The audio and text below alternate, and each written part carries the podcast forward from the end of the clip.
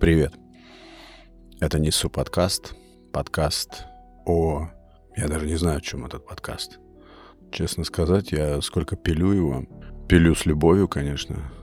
Но, слава богу, у него нет какой-то узкой направленности. Это я говорю для тех ребят, которые, вероятно, появились здесь в последнее время или появятся. Это очень здорово, когда нету какой-то узкой тематики. Ты свободен. Основным ресурсом или поставщиком тем для подкаста являются мои мысли и наблюдения за всем вокруг, что происходит. Вы знаете, о чем хотел сказать? Я испытываю жажду, такое искреннее ожидание появления здесь, на нашей земле, на нашем пространстве, новых каких-то имен, может, звезд, каких-то открытий. Вообще, известно ли вам какие-нибудь открытия, не знаю, в науке, в искусстве, не знаю, в том же кино, в писательстве? Какой-то дефицит наблюдаю я всего этого. И я, наверное, не, не говорю здесь о чем-то массовом таком, какой-то масс-маркет, да? Хочется какого-то эксклюзива, каких-то взрывов, нехорошее слово, ну, каких-то приятных эстетических потрясений, посмотреть хорошее русское кино. Знаете, такое, что ты потом в оцепенении находишься просто какое-то количество дней. Прочитать какую-то книгу, ну, русскоязычную, от которой тебя будет аж мутить. Почему ничего такого не происходит? Почему такое ощущение, что взят во всех вот этих перечисленных мной направлениях какой-то странный курс, не знаю, в никуда, что ли? Все как-то выстроено вокруг основного инстинкта. Неужели только такой корм для души сейчас привлекает и публику, и творцов. Но мне кажется, что появление таких творцов, у каких-то ярких, а, должно быть связано и вообще связывается обязательно с экспериментом. Мне кажется, что сейчас художники ну, любого типа творцы просто боятся экспериментов. Гораздо более, наверное, и выгодно, и, ну, прежде всего, наверное, прибыльно действовать по отработанным схемам, по уже каким-то проверенным сценариям. Я думаю, что будущее за какими-то небольшими такими, хочется сказать, крафтовыми проектами, не широко популярными, я так хочу думать. Я вот тут совершенно случайно набрел на творчество уличного одного художника, ник его Филиппензо, может быть, слышали. Он известен некоторыми своими работами. Вообще очень люблю вот это все настенное, наскальное, потому что это всегда связано с риском для художников граффити. И это всегда остро социально, это всегда указывает на большие глубокие проблемы а, в черепах у людей и требует отваги, смелости, прыти настоящей такой творческой. Ну, конечно, это, скорее всего, больше связано с тем, что художник не может в себе этого удержать. Это вообще очень круто, когда так.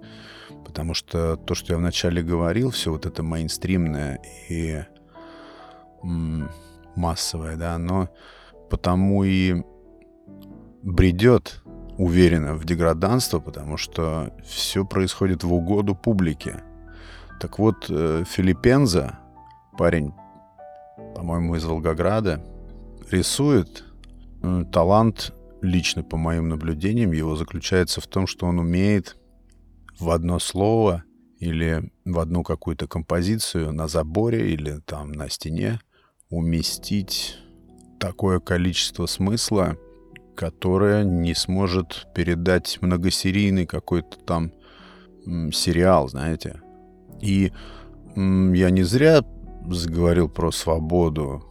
Свобода вообще очень большая часть моих собственных исследований, моего интереса, моих мыслей. Свобода.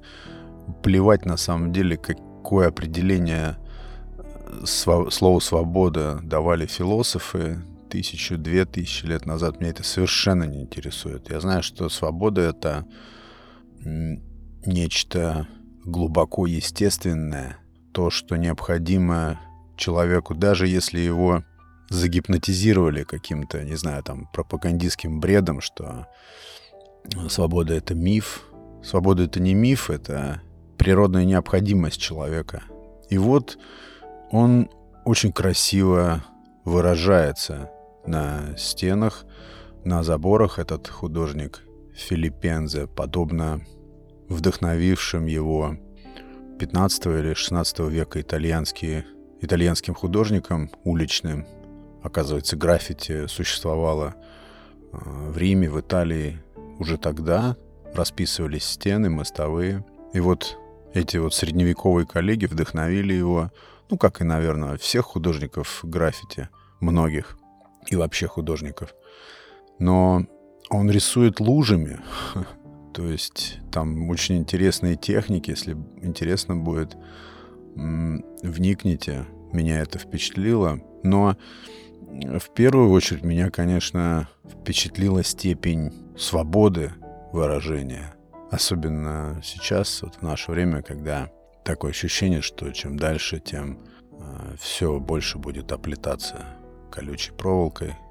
Он э, сбежал из страны чудом, потому что как за любым человеком, охотящимся за правдой, ищущим правды, за ним сначала стали следить, а потом, конечно же, схватили, но ему удалось скрыться. И вот потрясающий талант упаковывать глубокие смыслы просто в одно слово или в небольшую иллюстрацию – указать на проблемы. Я думаю, что цель искусства, да, отчасти пробуждать людей из бреда, выводить людей из массового бреда такими вот уколами, какими являются работы этого граффити художника, уличного художника. Меня впечатлило, и я посчитал важным вам об этом рассказать и оставить здесь отметину об этом парне. Знаете, тут пересмотрел фильм «Бумер». Это вот говоря, опять же, про искусство. Я понимаю, что это кино такое пацанское, что ли, э, может быть, слишком брутальное, но фильм этот впечатлил меня еще в четвертом или пятом году, не помню, когда он вышел. И вот, на это я все про искусство хочу вести мысль. Вот как в тот изначальный мой просмотр, так и сейчас, вот на днях, он очень сильно меня впечатлил и в первый и второй раз. Если первый раз это было такое ощущение новизны, ну кто тогда знал про какое-то артхаусное кино? Никто не знал, никого это особо не интересовало, и поэтому фильм очень выстрелил тогда. А вот сейчас я пересмотрел, знаете, опять же, с такой жаждой. И не то, что меня прям сильно там впечатляет сюжет или там актерская игра. Меня больше... Ну, когда сейчас я гляжу на какую-то историю, мне всегда интересен замысел. То есть я начинаю думать о том, в каком состоянии пребывал художник, когда затевал, когда создавал свое творение. И в последнюю очередь какие-то такие технические моменты меня увлекают, интересуют. В основном интересует как бы скелет истории, зачем это рассказывается. И вот я такое вывел наблюдение, что вот в нулевые, в начало вот этих двухтысячных годов у кино, а может быть даже у всего искусства вот в нашей стране был выбор, как будто э, все оказалась на перекрестке. То есть если идти налево, то делать... Это просто мысли мои. То делать то, что ты хочешь.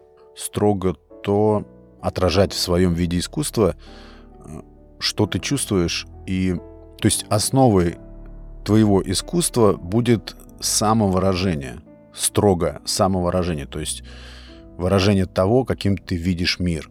И это основа, это главный принцип э, любого творения. Это одна сторона, одно направление. А второе направление, вот куда, мне кажется, все ринулось и двинулось, это э, лабораторное исследование того, что необходимо, например, зрителю, читателю, потребителю любой какой-то визуальной информации, визуальных продуктов. То есть изучение потребностей и следование этим потребностям и искусство уже, естественно, а, под большим вопросом. Искусство, которое призвано удовлетворить зрителя, читателя, конечного потребителя. Мне кажется, вот на этом перекрестке все рвануло не туда.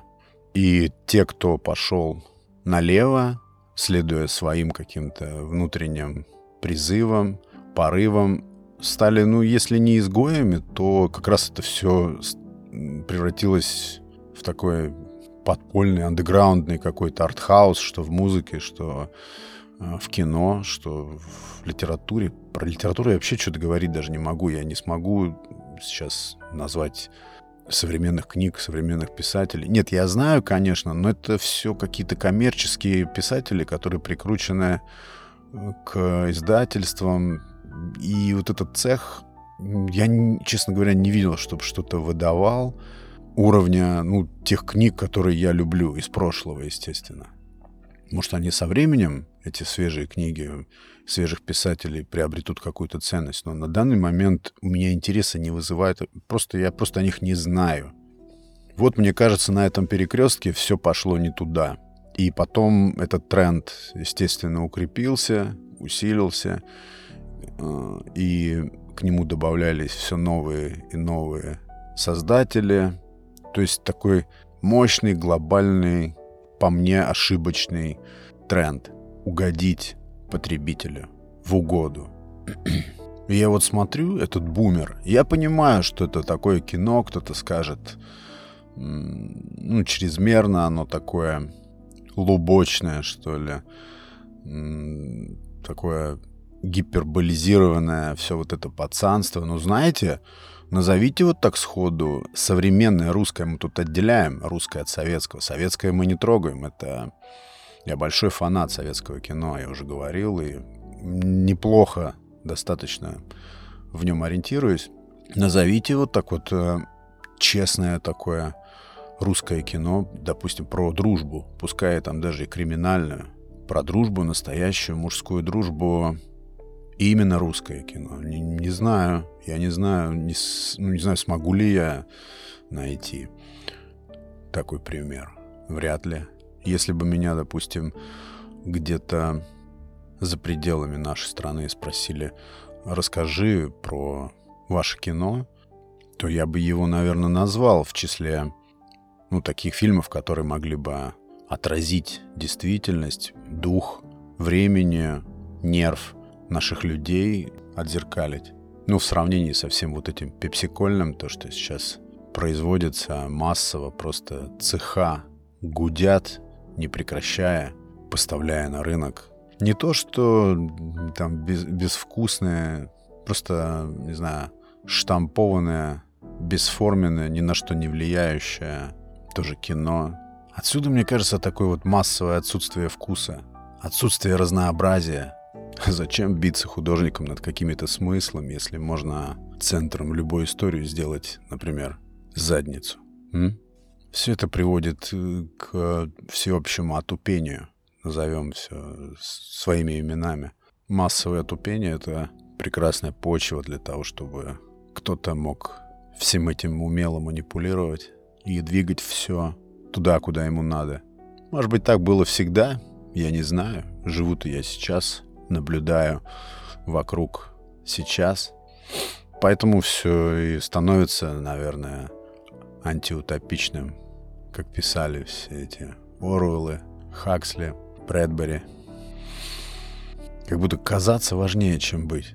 Я вот здесь тоже в подкасте иногда замечаю, что я очень хочется э, говорить искренне, я очень стараюсь, но все равно волей-неволей создается какой-то образ, копия. Может и правда подделка сейчас правит миром. У нас всегда учили правду говорить, быть честным. Это настолько генетически во мне или, не знаю, в нашем поколении засело, что даже если ты лжив, даже если ты нечестен, то ты испытываешь боль неизбежно. И так или иначе все равно выруливаешь к правде, к тому, чтобы быть открыто правдивым. Так по природе требуется как будто. А может быть, этого не нужно, может быть, не знаю, время лжи сейчас, время подлогов, время неверия. Кто сказал, что ложь не настолько же естественна и необходима, как правда? Кто это установил, правильно? Не знаю, у меня всегда будут э, существовать вещи, которые меня интересуют, притягивают, обогащают. И, ну, как на мой взгляд, так это происходит, честно, не часто. И вещи, которые будут вызывать просто зевоту, тошное какое-то чувство, ощущение пустоты. Я лично так вот разделяю все. Примитивно, может быть. А теперь комментирую комментарии. У меня их единицы, но зато каких. Дима, здорово. Хочу уделить этому моменту внимание. Это был комментарий предыдущему или к предпредыдущему эпизоду, посвященному трансу неполноценности, жизни в трансе неполноценности, в котором я пребываю, к сожалению или к счастью, не знаю. Факт есть факт. Ты пишешь, а кто вправе решать? Вот теперь ты человек, кроме тебя самого. Вопросы эти мы задаем, как правило, себе под видом того, что кто-то может их задать. А кто вправе задавать такие вопросы? Черт его знает, мы все очень сильно социальны. Слишком, может быть. Настолько сильно социальны, что уже не можем себя отделить. Вообще, чем больше живешь, вникаешь и изучаешь э, в то, что происходит, тем больше я, например, убеждаюсь, что важно учиться комбинировать. То есть, когда нужно все соединить воедино, когда нужно все разделить, как вот анализ и синтез, и понимать моменты, когда э, нужно действовать от общего к частному, там, и наоборот. Я очень часто внутри себя провозглашаю, я отдельная единица. Я... Все, я объявляю себя самодостаточным. Мне никто и ничего не нужно. Я отдельный корабль, движущийся в этом море жизни. Все. Как только вот эта концепция в голове вырисовывается и набирает какую-то силу и основательность, тут же все это рассыпается о другой концепт.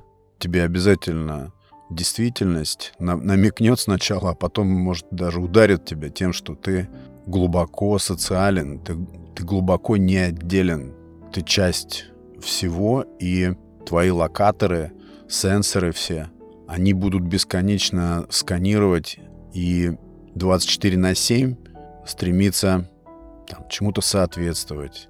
Или вот как я написал, будут работать на то, чтобы ты правильно отражался в чужих сканерах, в тех, кто сканирует тебя.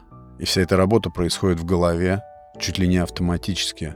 Тут вот один специалист, э, мне понравилось, что он, это какой-то был психолог, Интересно, я как раз в том эпизоде упоминал о нем. Не то, что интересно, не то, что говорю какие-то новые вещи, он говорил, просто он очень однозначно объявил, что мы социальны, мы находимся внутри вот, этой вот этой общей каши социальной, и нам от этого не отделаться. И вся наша э, мыслительная схема, структура, она будет автоматически выстраиваться, исходя из этого. А это предполагает оценивание нас — Оценивание предполагает цену, так? Ну, если корень брать этого слова. А если мы говорим о цене, то почему-то всем нам хочется иметь эту цену выше. И вот я тогда к другому комментарию перехожу. Это комментарий шедевра Я благодарю прекрасных людей за такое комментирование. Я смотрю, слушаю, изучаю другие подкасты, и, честно говоря, мало где такие дискуссии разворачиваются. Пусть они короткие, но они такие емкие, жгучие и полные энергии какого-то смысла и провокации к тому, чтобы размышлять, искать, грузиться, да, в хорошем смысле. Вот прекрасный человек пишет. Думаю, давно пора взять за основу принятия себя. Мы все изначально ценны. Опять происходит у нас оценивание, то есть слово «цена». Кем она придана? Нами? Насколько тогда она объективна? Если мы сами себя оцениваем. Вот это классная мысль. Мы просто разучились слышать себя за шумом мнений. Это классно. Но вот, допустим, в случае со мной, по себе судя, у меня все эти мнения шумят э, в моей голове. Люди, вероятно, даже и не высказывают таких мнений, но эта работа у меня ведется в мыслях. Но это тоже игра разума. Очень приятно и легко становится, когда ты умеешь отсечь этот шум мнений, заглушить его. Я лично просто здесь рассуждаю. Я знаю, что искренне скажу, что пройдет еще 5, 7, 10 лет, если мне суждено будет еще топтать эту землю, я буду себе задавать те же самые вопросы. Я буду думать э, в том же самом русле и буду продолжать все это изучать. Здесь не может быть э, какого-то конкретного последнего и ясного ответа.